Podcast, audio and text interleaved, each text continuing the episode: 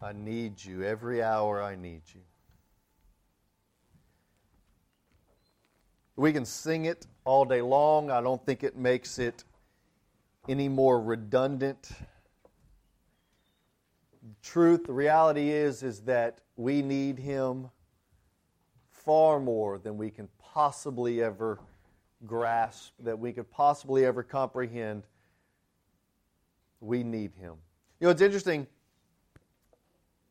As I was reading this week through the Gospels and through some of Paul's letters, just, just casually reading, it was interesting to me how many times Paul and even Christ speaks of the love that God has for us, and how few times Paul especially speaks of the love that we have for God. Interestingly enough, it's only a handful of times whenever we see in the scriptures where we love God. Jesus makes this commandment, this new commandment I give to you, love the Lord your God with all your heart, mind, soul, and strength. It's simply a derivation of the Deuteronomy, uh, the passage out of Deuteronomy. Uh, Hear, Israel, the Lord your God is one. You shall love the Lord your God with all your heart, mind, soul, and strength. Uh, and so, but most of the time in the New Testament, we see the Scripture talking about our love. I'm sorry, God's love for us. Why? We love because He first loved us If you have your Bibles this morning, I encourage you to turn to the book of Matthew, chapter 10. Matthew, chapter 10. As we continue to study the book of Matthew, it's important for us to remember what we're studying. We've been talking about the book of Matthew now for some time, and we understand that the book of Matthew has a specific author, audience, and a specific theme. And so we want to be sure and remember that. And so the book of Matthew was written by Matthew. Let's try that again. The book of Matthew was written by Matthew. See, that was an easy one. The book of Matthew was written to whom? It was written to the Jews, and it was written to portray Jesus in a certain light. It was written to portray Jesus as the son of David. Very good. So we see Matthew written by Matthew to the Jews to portray Jesus as the son of David. And we're going to see an, an instance in today's passage where we see the theme of Matthew highlighted. So we're going to be reading this morning Matthew chapter 10, verses 5 through 15. The 12 Jesus sent out after instructing them, these 12 Jesus sent out after instructing them, saying, Do not go in the way of the Gentiles, and do not enter any city of the Samaritans, but rather go to the lost sheep of the house of Israel. And as you go, preach, saying, The kingdom of heaven is at hand. Heal the sick, raise the dead, cleanse the lepers, cast out demons. Freely you receive, freely give. Do not acquire gold or silver or copper for your money belts, or a bag for your journey, or even two tunics or sandals or staff, for the worker is worthy of his support.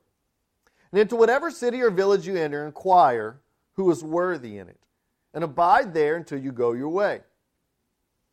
And as you enter into the house, give it your greeting. And if the house is worthy, let your greeting of peace come upon it. But if it's not worthy, let your greeting of peace return to you. And whoever does not receive you nor heed your words as you go out of the house or out of that city, shake off the dust from your feet. For truly I say to you, it will be, it will be more tolerable for the land of Sodom and Gomorrah in the day of judgment than for that city. Let's pray. God, we thank you for your grace. We thank you for your mercy, Lord. We thank you that in your rich abundance of goodness that you shower upon us, Lord, that you gave us the commission to go and preach the good news. To share the good news of the gospel of the Lord Jesus with all those we come in contact with. Lord, may we see your instruction here in Matthew chapter 10 to the disciples and may we be able to make application to our own lives. We thank you for Jesus. And it's in his name we pray. Amen.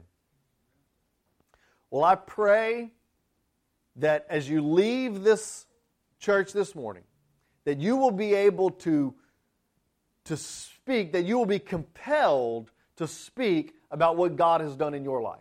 That you will be, you will be so overwhelmed with the, with the miracle with the amount of goodness and blessings that God has poured out upon you that you cannot help but speak about what you've seen and what you've heard. Last week we looked at Jesus' commissioning. And, and he, he called the disciples, he, he set them apart, and, and he sent them out. And, and what was interesting about the disciples was the ordinariness of the disciples. There was nothing, nothing extraordinary about them. They were, in fact, the only thing that did stand out was their ordinariness. That they were a bunch of ragtag, a bunch of misfits. There was nothing extraordinary about the disciples. But we see that God often calls the ordinary to do the extraordinary. And that's, this is exactly where we are. And so we're going to pick up in Matthew chapter 10, verse 5. And it says, These 12, the 12 that Jesus had called out, these 12, Jesus sent out after instructing them. And so he sends these 12 out. And it's interesting that not only does God send the 12 here, but later on in the gospel, he will send many more. And then in the very end of Matthew's gospel, he says, Go and the commission is for all of us that we are to, as we go, that we're to make disciples. We're to teach them to observe, baptizing them in the name of the Father, Son, and the Holy Spirit, teaching them to observe all that I have commanded. And lo, I'll be with you even to the end of the age. So we see this great commission, this great commission. And so God sends not only the disciples, but God sends us. But I want us to notice why and when God sends us. Matthew chapter 10 chronologically comes after Matthew chapters 8 and 9, right? It's the way numbers work Matthew chapter 6, 7, 8, 9, 10. Well, here we are, Matthew chapter 10. Well, what has just taken place in Matthew 8 and 9? We, a few weeks ago, we looked at the concentration of miracles that we see in Matthew's chapter 8 and chapter 9. In all of the Gospels, we see Jesus performing approximately 35 miracles. That doesn't mean that Jesus only performed 35 miracles. We have a record of about 35 miracles, and there are plenty other places in Scripture where it says, and Jesus performed many more deeds and many more miracles, and all of the books do not even contain these things. And so, so we understand that 35 miracles is not the exhaustiveness of Jesus' miraculous works, but we have 35 miracles, about, give or take, of miracles that Jesus performed. In Matthew chapter 8 and Matthew chapter 9, we have 10 of those. Okay? So, roughly a third of the miracles of Jesus are contained in Matthew chapter 8 and Matthew chapter 9. And who was with Jesus to witness those miracles? I'm so glad you asked. The disciples. And so, this is what I want us to wrap our brains around. The disciples were with Jesus when he healed the leper, when he healed the lame, when he calmed the sea, when he did all, they were with Jesus for all of these miracles, for all of these miraculous works, when Jesus casted out the demons, when Jesus has demonstrated his power over the things of this world, the disciples were with him. And it is only after that that Jesus sends them out. He doesn't call them and say, Come follow me. Oh, by the way, while you're following me, take notes because I'm about to send you out tomorrow. They spend time with Jesus. They walk with Jesus. They watch him cast out the demons. They watch him heal the leper. They watch him heal the lame. They watch him still the storm. And they say, Who is this that even the winds and the wave obey his command? And after all of this, after all of these miraculous works, after all of these signs and wonders, then Jesus says, Now go. And I want to point out, I want to point out that in Matthew, Jesus gives very specific instructions to whom they are to go. First, to Israel. Notice what he says. It's interesting. In Luke's account, in Mark's account, and in John's account, John doesn't even have the account of Jesus sending out the 12, but in Luke's account and Mark's account, this phrase, but first go to the house of Israel, is not there. Why? Who's Matthew written to? The Jews. Matthew is writing to the Jewish people to remind them that the Jewish people, that you are the chosen people of God. That the gospel message first came to the Jews. Whenever Paul went into a city, where did he begin? He always began, whenever Paul goes to, to Thessalonica, he, he initially goes to the synagogue. Whenever Paul goes to Macedonia, or whenever Paul goes to, to, to uh, the regions in Galatia, and Paul goes to Derbe, and Paul goes to Lystra, and Paul goes to all of these cities, the first place he stops is to the house of Israel. He goes to the synagogue. Why? Because they have a foundation. They understand the law of God. They understand Moses. They understand the, the, the, the sin of the people. They understand the sacrificial system, and he has a framework from which to begin. And so the gospel message, the gospel message, Romans chapter 1, verse 16, Paul said, I am not ashamed of the gospel, for it is salvation to all who believe. There's the power of God and salvation to all who believe, first to the Jew and then to the Gentile. That doesn't mean that the Gentiles don't get the gospel. It means that, that Christ came first to the Jews, that they were God's chosen people, that, that Christ and the coming of Christ and the gospel doesn't nullify God's promise, but it fulfills God's promise. The message of the gospel, even all the way back to Abraham. God called Abraham out. He called Abram out of the land of the Chaldeans, out of Ur, and he said, I will bless you, and you and your descendants will be a blessing not only for you, but for all nations and all people. But it starts where? Israel. It starts with the people of God. And for the Jewish people, they saw this, this Jesus, this, this Jesus movement, this, this the way that had come about in the early church that it was in contrast or in contrary to Judaism. And so the author of Matthew is writing to the Jews and saying, No, you don't understand. Jesus is not in contrast to Judaism. Jesus is not, the coming of the gospel is not in competition with the Old Testament, with the law, but rather it is a fulfillment of God's covenant. It is a fulfillment of the promise. So, the gospel goes first to Israel and then to all. What I want us to understand as well is that this is not in contrast to the Great Commission. This is not in contrast to other passages in the text where Jesus sends the disciples out to go and to preach the gospel to all peoples. This is not in, in, in competition or in contradiction where Paul says, Go and preach the gospel to all nations. This is not in contradiction with the Great Commission, but rather this is a very specific command at a very specific time for a specific purpose. Christ is using this time to teach his disciples. He's using it as a teaching point, and we'll see this later on in the text. Jesus sends them out, and he comes back and he says, So tell me what happened. And let me give you some instructions. Let me teach you using this. We do this all the time as parents, don't we? We give our children very specific instructions. We send them out and we say, okay, tell me what happened. Tell me what happened. As coaches, we do this. Apparently, Les Miles doesn't, but, but everyone else coaches they, they give them very specific instructions, and after, the, after they do something, then they come back and they, they, they say, Tell me what happened. What can we learn from this? How can we apply this to our life? And that's exactly what's going on right here. Not only does God send us, not only does God send us, but God directs us. God directs us. We must seek direction from the Holy Spirit in our commissioning. There is a very specific and a very general direction that God gives us. How many of you have ever asked the question to God, God, what is your will for my life? Anybody?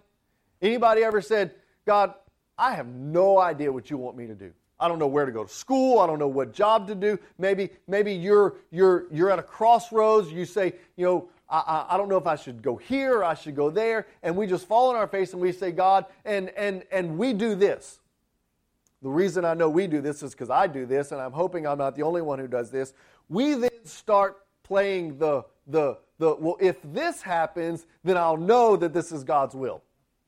And, and, and we start bargaining with God, and we start, we start putting out fleece, and we say, All right, God, if I go to work tomorrow and and so and so is ugly to me, then I'll know that that's a sign from God that that, that I need to put out my resume and find another job. Or or God, I'm going to call my mom, and if the first words out of her mouth are X, Y, and Z, then I know that that, that this is what this is what you want for me. How many of you have, have ever done anything like that? And the rest of you are lying, so you're not raising your hands. We have a tendency, we have a tendency by nature to, to seek direction from God. We want advice, we want direction, and that's natural. That's that's that's very human. I want us to understand that God gives us direction both generally and specifically.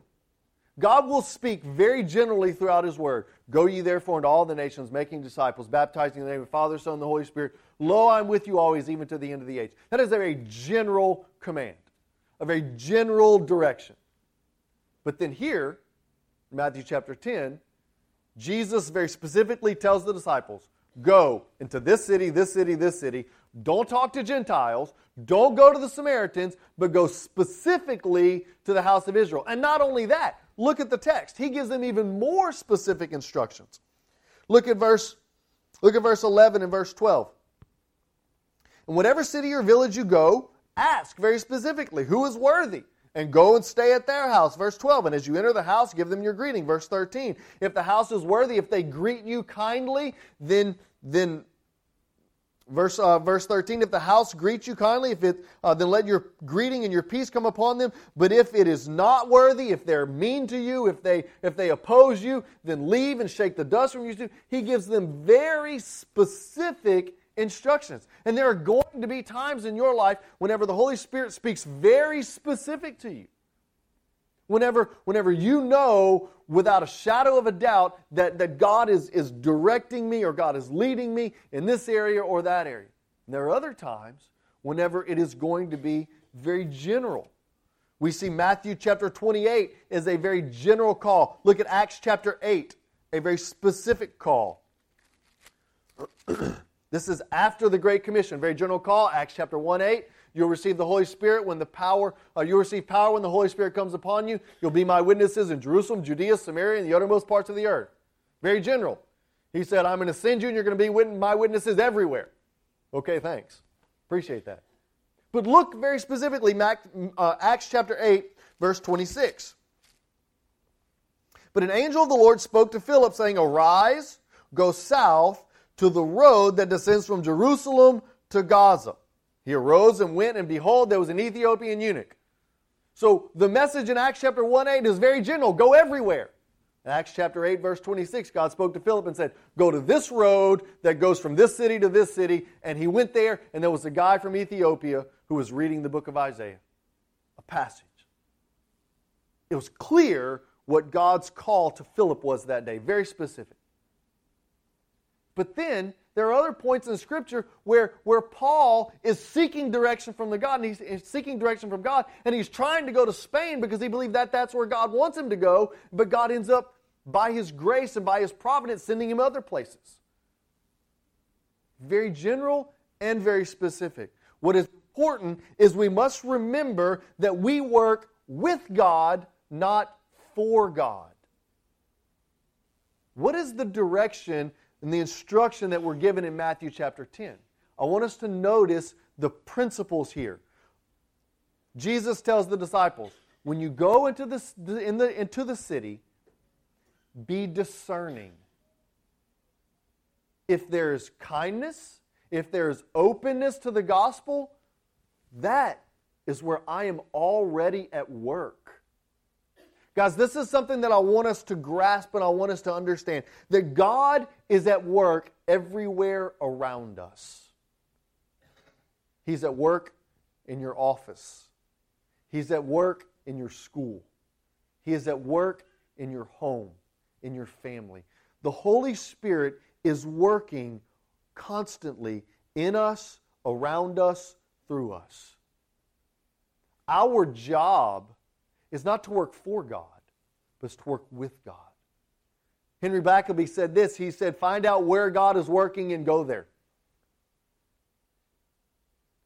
Find out, use the Holy Spirit that is within you to give you discernment to determine where the Holy Spirit is working in and around you. How do you do that, preacher? Well, it's easy you try and transition a conversation from LSU football to something spiritual. You try and transition the conversation from, from hunting or fishing or golf to something spiritual. And if the person is willing to, to make that transition with you and, and, and, and you're able to say, So tell me, you know, what'd your preacher preach about Sunday? Tell me about how, how church was Sunday. You know, we, we just started this, this, this ministry at our church as a wonderful, and, and all of a sudden you've making the transition, and if they go there with you, and they're willing to engage the conversation, that is some insight. The Holy Spirit is working in their life. They're open to spiritual things. Whenever you talk about loss, and when you talk about hardships, you talk about trial, and we mention things like, please pray for me, or, or how can I pray for you as you're going through difficult times and difficult circumstances. We purposefully, intentionally transition the conversation from the natural to the spiritual, from the fleshly to the spiritual realm, and discern whether or not the Spirit of God is moving. Seek direction from the Holy Spirit. And if the Holy Spirit is not at work in that person's life, that's okay. We trust that He will be later. We trust that God will work later. And we pray for them. And we shake the dust from our shoes and we move on. There's the principles, church. Seek the direction from God, both generally and specifically, but understand that we work with God, not for God. That God doesn't need us to go out and, and, and beat people over the head with the Bible. He's already working. We just have to find where He's working and participate with Him. Not only does God send us, not only does God direct us, but God supplies us. God supplies us. It's interesting, Jesus speaks to the disciples, and this is what he says verse 9 Do not acquire gold or silver or copper for your money belt See, Jesus told the disciples they didn't need to get paid. Preacher, why don't we don't need to pay you either? This is not an opportunity not to pay the servant of God. Jesus uses this as a teaching point. Later on, we will see Jesus giving very specific commands to his disciples, not only to, to receive uh, to receive gifts and receive uh, money, but he tells them very specifically later on in Luke chapter 22. In fact, turn with me if you will. Luke chapter 22, verse 35 and 36. Luke chapter 22, verse 35 and 36.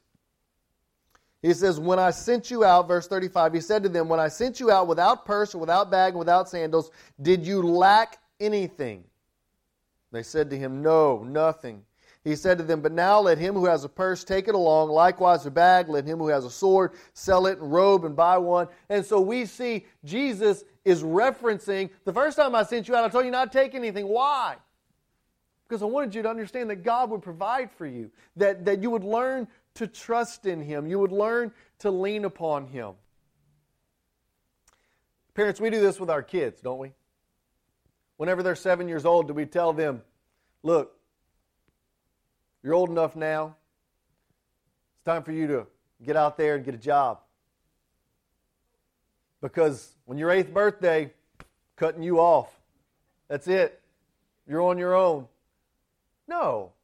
As parents, we understand that it's our job to provide for our children, to take care of our children. And even when they're old enough to get a job, even when they're 13, 14, 15, 16 years old, and they're able to, to cut grass in the neighborhood and wash cars and they're able to babysit and they're able to, to, to, to hold down a part-time job we understand that there is value in them working but the value in them working is not to provide for them but to teach them what it means, what the value of a dollar is, to teach them the value of hard work, to teach them work ethic. And whenever they start bringing in $38 a week, we're not depending upon their $38 a week to make our family budget work. We are giving them this as an opportunity to teach them. We're using this as an opportunity to train them. It's interesting. Daniel, this, this summer was the first summer that Daniel really began cutting grass began cutting the grass and he began he began helping with yard work. Uh, and now he he if the lawnmower dies, we're in trouble. Uh, he can, he can, you know, once, once, once I get it started for him, he's good. But if it dies, Katie barred the door. He, it, it, I may come home and half the yard will be cut, and he'll be in there playing PlayStation. I'm like Daniel, what happened? Oh, the lawnmower died, and I couldn't get it started. And and so, but but this year he started he started cutting the grass, and as he started cutting the grass, he he he's beginning to take on responsibility, and he, he's beginning to do some of these things. And and now he wants he wants to learn. Uh, toward the end of the summer, he said, "Dad, I want you to teach me how to weed eat." And so he wants to learn how to weed eat. And as a dad, I'm, I'm relishing this opportunity to teach my child, to teach Daniel the value of hard work. Now, oftentimes after Daniel gets done cutting the backyard, Dad has to go behind Daniel and cut the backyard again because there's strips this wide of grass that hasn't been cut, and there's a giant patch by the swing set that wasn't even touched. And, and, and he got tired and, and said, Dad, it's too hot out there, and, and, and just gave up. And so Dad goes back out behind him and cuts the grass. But as a parent, my greatest responsibility is not that he learns how to cut the grass. It's not that he learns how to wait on tables.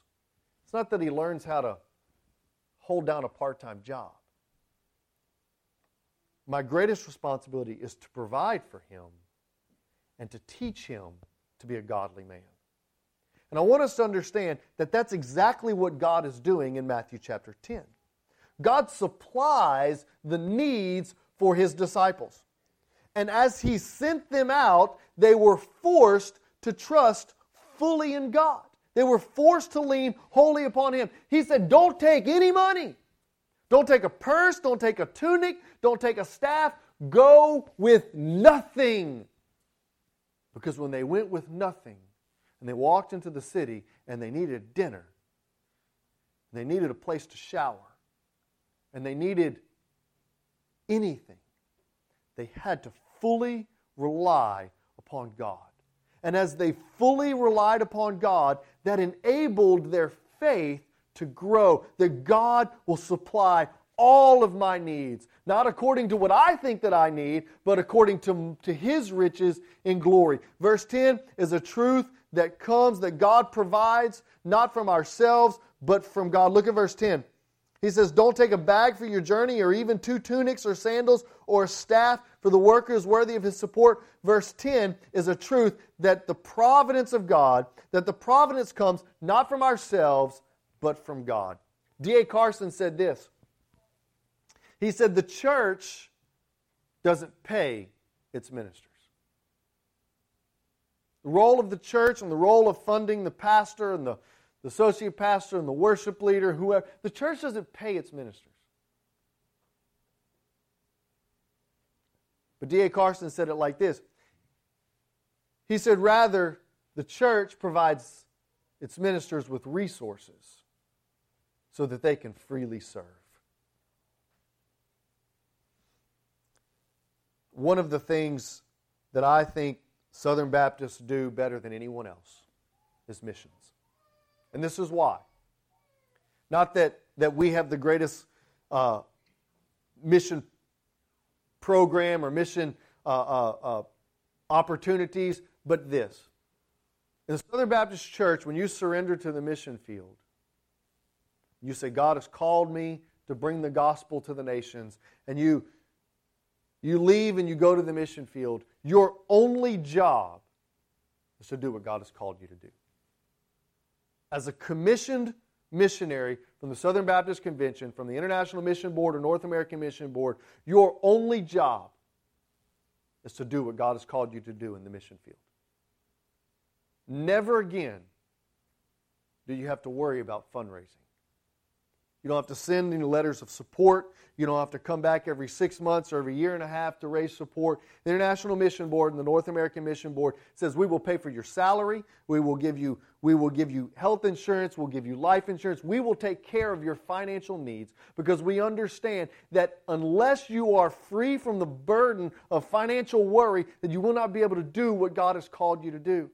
And that is the role of the church as it pays its pastors and it pays its ministers. That you are to provide them with resources so that they don't have to worry about where their light bill comes from, so that they don't have to worry about where their mortgage comes from, so that they don't have to worry about where their next grocery bill comes from, because they are commissioned to do what God has called them to do. And if they're consumed with the things of this world, then they will not be free to do what God has called them to do.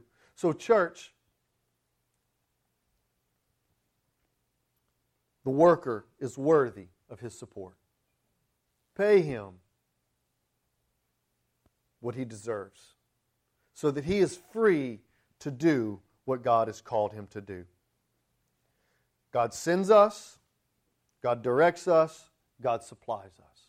As He has called you to serve, as He has called you to preach, as He has called you to teach, He supplies you with all of the tools necessary. You say, Preacher, I've never, I've never been to an evangelism conference. I don't know how to share my faith with someone else. I don't know how to tell them about Jesus. Revelation chapter 12, 11 says, And they overcame him by the blood of the Lamb and the word of their testimony, and they loved not their life even unto death. You don't need to know how to share the gospel if you know how Jesus has changed your life. Your testimony is the most powerful tool that you can use. You don't have to prove to someone that God exists. You don't have to prove to someone the apologetics. You, you don't have to be able to answer all of these, these, these difficult questions if you can answer, I know He's alive because He lives within me. I may not be able to answer all your questions, but I can tell you what Christ has done in my life. The most powerful tool you have in evangelism is your testimony.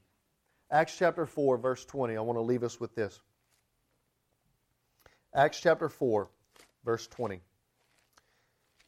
Peter, James, John, the disciples have been warned. Peter and John had been warned. They were entering into the temple. Man walking up to them begged them, or not walking up to them, sitting at the uh, temple. They were begging him for money. Peter looked at him and said, Gold and silver have I not, but what I have I give to you in the name of Jesus. Rise and walk. This man gets up and he doesn't listen to them. He begins jumping, praising God, giving God all the glory for he was healed. And the, the religious leaders, they got indignant. They said, It's the Sabbath and they've healed this man. And so they arrest him, they beat them. And listen to what they tell them. They don't beat them and they don't, they don't accuse them of, of doing good things, but they say, they tell them, they say, speak no more in the name of Jesus. And they warn them, they say, if you continue to speak about this guy, Jesus, will kill you. Listen to Peter and James's Peter and John's response. Acts chapter 4, verse 20.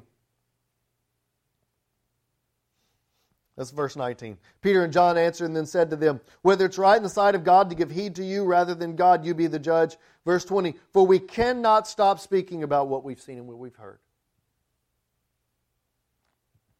When did Peter and John get sent out the first time?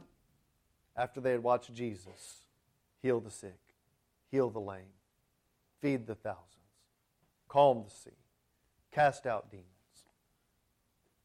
When did they go out here? After they saw Jesus rise from the dead. After they saw the Spirit of God descend. After they saw 3,000 get saved the day of Pentecost.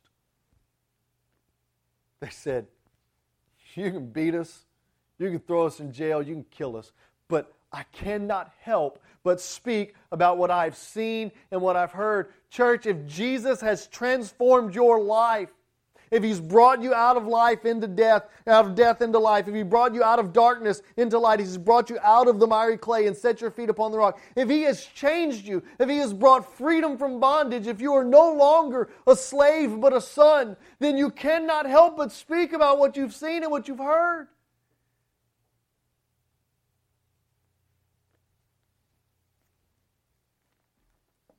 But maybe the reason you don't speak is because you've never met Jesus. Maybe you cannot speak about what you've seen and what you've heard because you have not experienced the grace of God. The grace of God is something that you cannot appreciate secondhand. When I went to India a few years ago, I had seen all of the pictures. I'd heard all the stories. I had heard of the poverty. I had watched videos. I had been to mission services where they, they the missionaries stand up and, and the church members stand up and they, they tell you about the poverty. They tell you about the slums. They tell you about the, the experience of dealing with the lepers and dealing with the orphans and, and, and how, how life changing it is. But when you step off the plane and the smell of garbage, rotting, decaying flesh, it hits you in the face. That's an experience that you can't get from a video. And whenever you sit beside a leper who has no fingers, his nose is gone, and you hear his testimony of how Christ has changed his life. And when you sit beside an orphan with a scar on her face because her dad had cut her as a child, because as a deformed child, she would get more money begging on the streets. And when you hold a nine year old girl who had been rescued from a brothel at nine years old, all of a sudden you experience poverty and missions in a way that second and third hand would never do it justice. And I believe that so many people in our churches they know about God's grace. They know the songs, Amazing Grace, how sweet the sound that saved a wretch like me. I once was lost, but now I'm found. They know the songs. Grace, grace, God's grace, greater than all my sin. They know the songs, they know the stories, but they've never experienced the grace of God in an experiential way. How can I say that? Because if you've experienced the grace of God, you would be like Peter and John. I cannot help but speak about what I've seen and what I've heard. There's someone here this morning who needs to experience the grace of God. That God loves you in spite of you. There's someone here this morning who has experienced the grace of God but has been silent. In just a few moments, we're going to sing a hymn of appeal. And as we do, I want you to ask this question Have I experienced the grace of God? If the answer is yes, you cannot help but speak about what you've seen and heard. If the answer is no, I want to invite you to come and meet Jesus. Let's pray. God, we thank you. We thank you that you meet us right where we are. We thank you that you, you see us in our sin. You see us as liars, as thieves, as adulterers, as murderers. And you love us anyway. Your word tells us that God demonstrates His great love for us, and that while we were yet sinners, while we were haters of God, while we were murderers, while we were liars, while we were thieves, that Jesus died for us.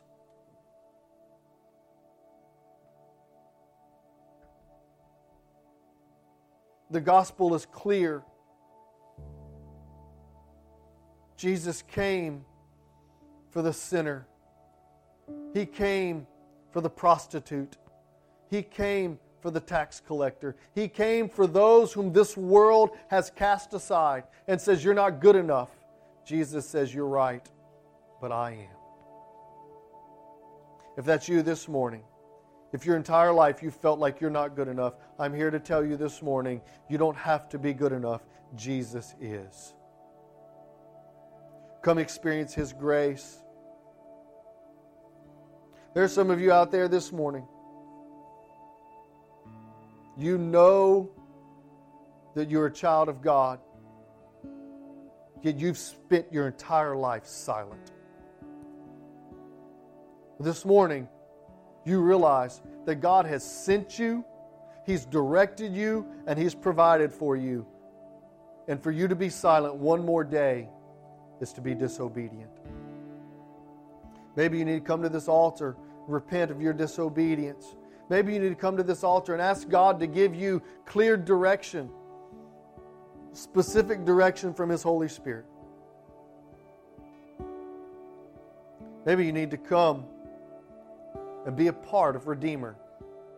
Become a member here, Redeemer, as an act of obedience.